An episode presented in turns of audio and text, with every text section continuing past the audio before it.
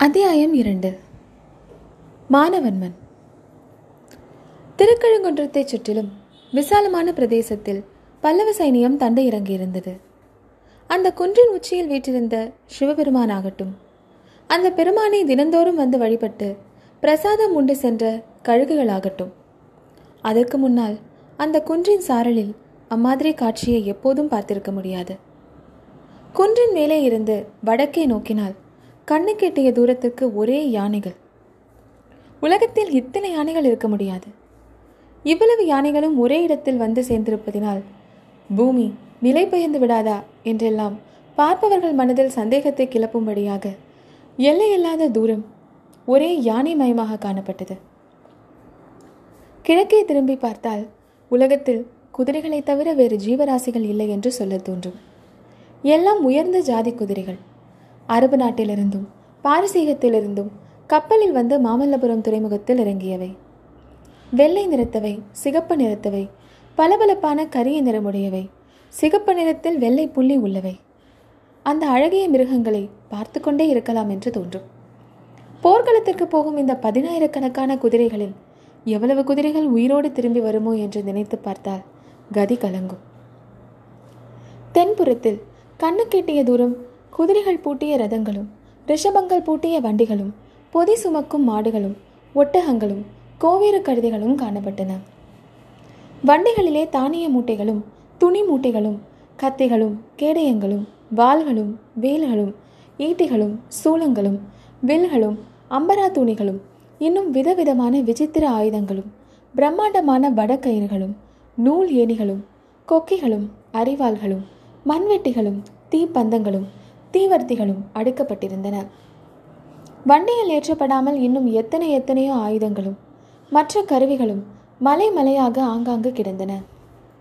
ஒரு இடத்தில் மலை போல குவிந்திருந்த தாழங்குடிகளை பார்த்தால் அவற்றை கொண்டு பூமியின் மீது ஒரு சொட்டு மழை கூட விழாமல் வானத்தையே மூடி மறைத்துவிடலாம் என்ற எண்ணம் உண்டாகும். மேற்கே திரும்பினால் அம்மம்மா பூலகத்தில் உள்ள மனிதர்கள் எல்லாம் இங்கே திரண்டு வந்திருக்கிறார்களா என்ன? அப்படி கணக்கிடவே முடியாது. வீரர்கள் ஈ மொய்ப்பது போல தரையை மொய்த்து கொண்டு நின்றார்கள். ராவணேஸ்வரனுடைய மூலபல சைனியம் என்று நாம் கேள்விப்பட்டிருக்கும் மகா சைனியத்தில் கூட வீரர்களின் எண்ணிக்கை இவ்வளவு இருந்திருக்குமா என்று சொல்ல முடியாது. இவ்விதம் அந்த நாலு வகைப்பட்ட பல்லவ சைனியமும் தண்டை இறங்கியிருந்த பிரதேசம் முழுவதிலும் ஆங்காங்கு ரிஷபக் கொடிகள் வானலாவி பறந்து காற்றில் ஆடிக்கொண்டிருந்தன. மேற்கூறிய சேனா சமுத்திரத்தை அணுகி மாமல்ல நரசிம்ம சக்கரவர்த்தியானவர் ரதத்தில் வந்து கொண்டிருந்தார். அவரை தூரத்திலே பார்த்ததும் பூரண சந்திரனைக் கண்டு ஆகலாதித்து பொங்கும் சமுத்திரத்தைப் போல அந்த சேனா சமுத்திரத்தில் மகத்தான ஆரவாரம் ஏற்பட்டது. சங்கங்களும் தாரைகளும் பேரிகைகளும் முரசுகளும் கடுமுகங்களும் சமுத்திர கோஷங்களும் சேர்ந்தாற்போல் முழங்கிய போது எழுந்த பேரொலியானது நால் திசைகளிலும் பரவி வான முகடு வரையில் சென்று அங்கிருந்து கிளம்பி எதிரொலியோடு மோதி கொந்தளிக்கும் கடலில் அலைகள் ஒன்றையொன்று தாக்கி உண்டாக்குவதைப் போன்ற பேரமளியை உண்டாக்கியது. இன்னும் அந்த வீரர் பெருங்கூட்டத்தில் ஆயிரம் ஆயிரம் வலிய குரல்களிலிருந்து மாமல்லர் வாழ்க புலிகேசி வீழ்க காஞ்சி உயர்க வாத்தாபிக்க நாசம் என்பது போன்ற கோஷங்கள் காது செவிடுபடும்படியான பெருமுழக்கமாக ஏகோபித்து எழுந்து வானமும் பூமியும் அதிரும்படி செய்தன. இப்படி ஆரவாரித்த மாபெரும் சைனியத்திலிருந்து தனியே பிரிந்து உயர்ந்த ஜாதி குதிரை மீது ஆரோகணித்திருந்த ஒரு கம்பீர புருஷன் சக்கரவர்த்தியின் ரதத்தை எதிர்கொள்வதற்காக முன்னோக்கி சென்றான். ரிஷபக்கொடி ஏந்திய வீரர் இருவர் அவனை தொடர்ந்து பின்னால் சென்றார்கள். அப்படி மாமல்லரை எதிர்கொள்வதற்காக சென்றவன்தான் மானவன்மன் எனும் இலங்கை இளவரசன். இந்த மானவன்மனுடைய தந்தையும் மகேந்திர பல்லவரும் நண்பர்கள். மகேந்திர பல்லவரைப் போலவே மானவன்மனுடைய தந்தையும் கலைகள் வளர்ப்பதிலே ஈடுபட்டு அரசியலை அதிகமாக கவனிக்காது விட்டிருந்தார். இதன் பலனாக அவர் இறந்ததும் மாணவன்மன் சிம்மாசனம் ஏற இடம் கொடுக்காமல் அட்டதத்தன் எனும் சிற்றரசன் ராஜ்யத்தை கைப்பற்றிக் கொண்டான். மாணவன்மன் காஞ்சி மாமல்லருக்கு உதவி கோரி தூது அனுப்பினான். அப்போதுதான் தொண்டை மண்டலத்தை பெரும் பஞ்சம் பீடித்திருந்தது. இருந்தாலும் மாமல்லர் ஒரு சிறு படையை கப்பலில் ஏற்றி இலங்கைக்கு அனுப்பி வைத்தார். அந்த படை இலங்கையை அடையும் சமயத்தில் மானவன்மன் படுதோல்வியுற்று காட்டில் ஒளிந்து கொண்டிருந்தான். மாமல்லர் அனுப்பிய சிறு படை அட்டதத்தனோடு போரிடுவதற்கு போதாதே என்று கண்ட மானவன்மன் பல்லவர் படையோடு தானும் கப்பலில் ஏறி காஞ்சிக்கு வந்து சேர்ந்தான். மகேந்திர பல்லவருடைய சிநேகிதரின் மகன் என்ற காரணத்தினால் மானவன்மன் மீது இயற்கையாகவே மாமல்லருக்கு அன்பு ஏற்பட்டது. அதோடு அயல் நாட்டிலிருந்து தம்மை நம்பி வந்து அடைக்கலம் புகுந்தவனாகையால் அன்போடு அனுதாபமும் சேர்ந்து அழியாத சிநேகமாக முதிர்ச்சியடைந்தது. வெகு சீக்கிரத்தில் இணைப்பிரியாத தோழர்களும் ஆனார்கள். மாமல்லர் பரஞ்சோதிக்கு தமது இருதயத்தில் எந்த ஸ்தானத்தை கொடுக்க விரும்பினாரோ அந்த ஸ்தானத்தை இப்போது மானவன்மன் ஆக்கிரமித்துக் கொண்டான். உண்மையில் மாமல்லருக்கும் பரஞ்சோதிக்கும் மனமொத்த அந்தரங்க சிநேகிதம் எப்போதும் ஏற்படவே இல்லை.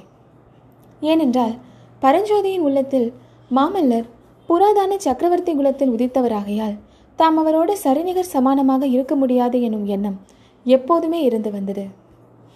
அதோடு ஒன்பது வருஷத்திற்கு முன்னால் வாதாபியிலிருந்து திரும்பி வந்ததிலிருந்து சேனாதிபதி பரஞ்சோதி படையெடுப்புக்கு வேண்டிய ஆயுதங்களில் முழுவதும் கவனத்தை செலுத்திவிட்டார். ஊர் ஊராக சென்று வீரர்களை திரட்டுவதிலும் அவர்களுக்கு போர் பயிற்சி அளிப்பதிலும் அவர்களில் யானைப்படை குதிரைப்படைகளுக்கு ஆட்களை பொறுக்கி அமைப்பதிலும் ஆயுதங்கள் சேகரிப்பதிலும் அவர் பரிபூரணமாக ஈடுபட்டிருந்தார். மாமல்லரிடம் சிநேகித சல்லாபம் செய்வதற்கு அவருக்கு நேரமே இருப்பதில்லை. எனவே மாமல்லருக்கு மனமுத்து பழகுவதற்கு வேறொருவர் தேவையாக இருந்தது. அந்த தேவையை தான் இலங்கை இளவரசன் மாணவன்மன் பூர்த்தி செய்வித்தான். மாணவன்மன் இலங்கையிலிருந்து காஞ்சி வந்த உடனே மாமல்லர் அவனுடைய உதவிக்காக பெரிய சைனியத்தை அனுப்பி வைப்பதாக கூறினார். ஆனால் அப்போது வாதாபி படையெடுப்புக்காக சைனியம் திரட்டப்பட்டு வந்ததை மாணவன்மன் அறிந்ததும் அந்த சைனியத்தில் ஒரு பெரும் பகுதியை பிரித்து கொண்டு போக விருப்பம் இல்லை என்பதை தெரிவித்தான் வாதாபி யுத்தம் முடியும் வரையில் அங்கேயே தான் தங்குவதாகவும் பிறகு இலங்கைக்கு போவதாகவும் சொன்னான். இதனால் மாமல்லர் மிகவும் மகிழ்ச்சி அடைந்தார். அச்சமயம் இலங்கைக்கு பெரிய சைனியம் அனுப்புவதற்கு சேனாதிபதி பரஞ்சோதி ஆட்சேபிப்பார் என்ற பயம் மாமல்லருக்கு உள்ளுக்குள் இருந்தது. எனவே மாணவன்மன் இலங்கை படையெடுப்பை பிறகு பார்த்து கொள்ளலாம் என்று சொன்னது நரசிம்மவர்மருக்கு மிக்க திருப்தியை அளித்தது. மாணவன்மனுடைய பெருந்தன்மையை பற்றியும் சுயநலமில்லாத உயர்ந்த குணத்தை பற்றியும் எல்லோரிடமும் சொல்லி சொல்லி பாராட்டினார். பின்னர் வாதாபி படையெடுப்புக்குரிய ஆயுத்தங்களில் மாணவன்மனும் பரிபூரணமாய் ஈடுபட்டான். முக்கியமாக யானைப்படை போரில் மாணவன்மனுக்கு விசேஷ சாமர்த்தியம் இருந்தது. எனவே யானைப்படைகளை போருக்கு பயிற்சி செய்வதில் அவன் கவனத்தை செலுத்தினான். புலிகேசி முன்பு படையெடுத்து வந்தபோது அவனுடைய பெரிய யானைப்படைதான் அவனுக்கு ஆரம்பத்தில் வெற்றி அளித்தது என்றும். யானைப்படை போதிய அளவில் இல்லாததால் தான் மகேந்திர பல்லவர் பின்வாங்கவும் கோட்டைக்குள் ஒளியவும் நேர்ந்தது என்றும் பரஞ்சோதியும் மாமல்லரும் அறிந்திருந்தார்கள். எனவே வாதாபி படையெடுப்புக்கு பெரும் யானைப்படை சேகரிக்க தீர்மானித்து சேர நாட்டிலிருந்து ஆயிரக்கணக்கான யானைகளை தெரிவித்திருந்தார்கள். அந்த யானைகளை போருக்கு பழக்குவதற்கு மாணவன்மன் தான் மிக்க உதவியாக இருந்தான். வாதாபிக்கு படை கிளம்ப வேண்டிய தினம் நெருங்க நெருங்க மாணவன்மனுக்கும் மாமல்லருக்கும் ஒரு பெரும் வாக்கு போர் நடக்கலாயிற்று. படையெடுப்பு சேனையோடு தானும் வாதாபி வருவதற்கு மாணவன்மன் மாமல்லரின் சம்மதத்தை கேட்டுக்கொண்டிருந்தான். மாமல்லரோ வேறு யோசனை செய்திருந்தார். அதிதியாக வந்து அடைக்கலம் புகுந்தவனை போர்க்களத்துக்கு அழைத்துச் செல்ல அவருக்கு விருப்பமில்லை. அதோடு அவர் மனதில் இன்னொரு யோசனையும் இருந்தது. தாமும் பரஞ்சோதியும் வாதாபிக்கு சென்ற பிறகு காஞ்சி ராஜ்யத்தை கவனித்துக் கொள்ளவும் அவசியமான போது தளவாட சாமான்கள் உணவுப் பொருள்கள் முதலியவை சேர்த்து போர்க்களத்துக்கு அனுப்பி வைக்கவும். திறமையுள்ள ஒருவர் காஞ்சியில் இருக்க வேண்டும். அதற்கு மாணவன்மனை விட தகுந்தவர் வேறு யார்?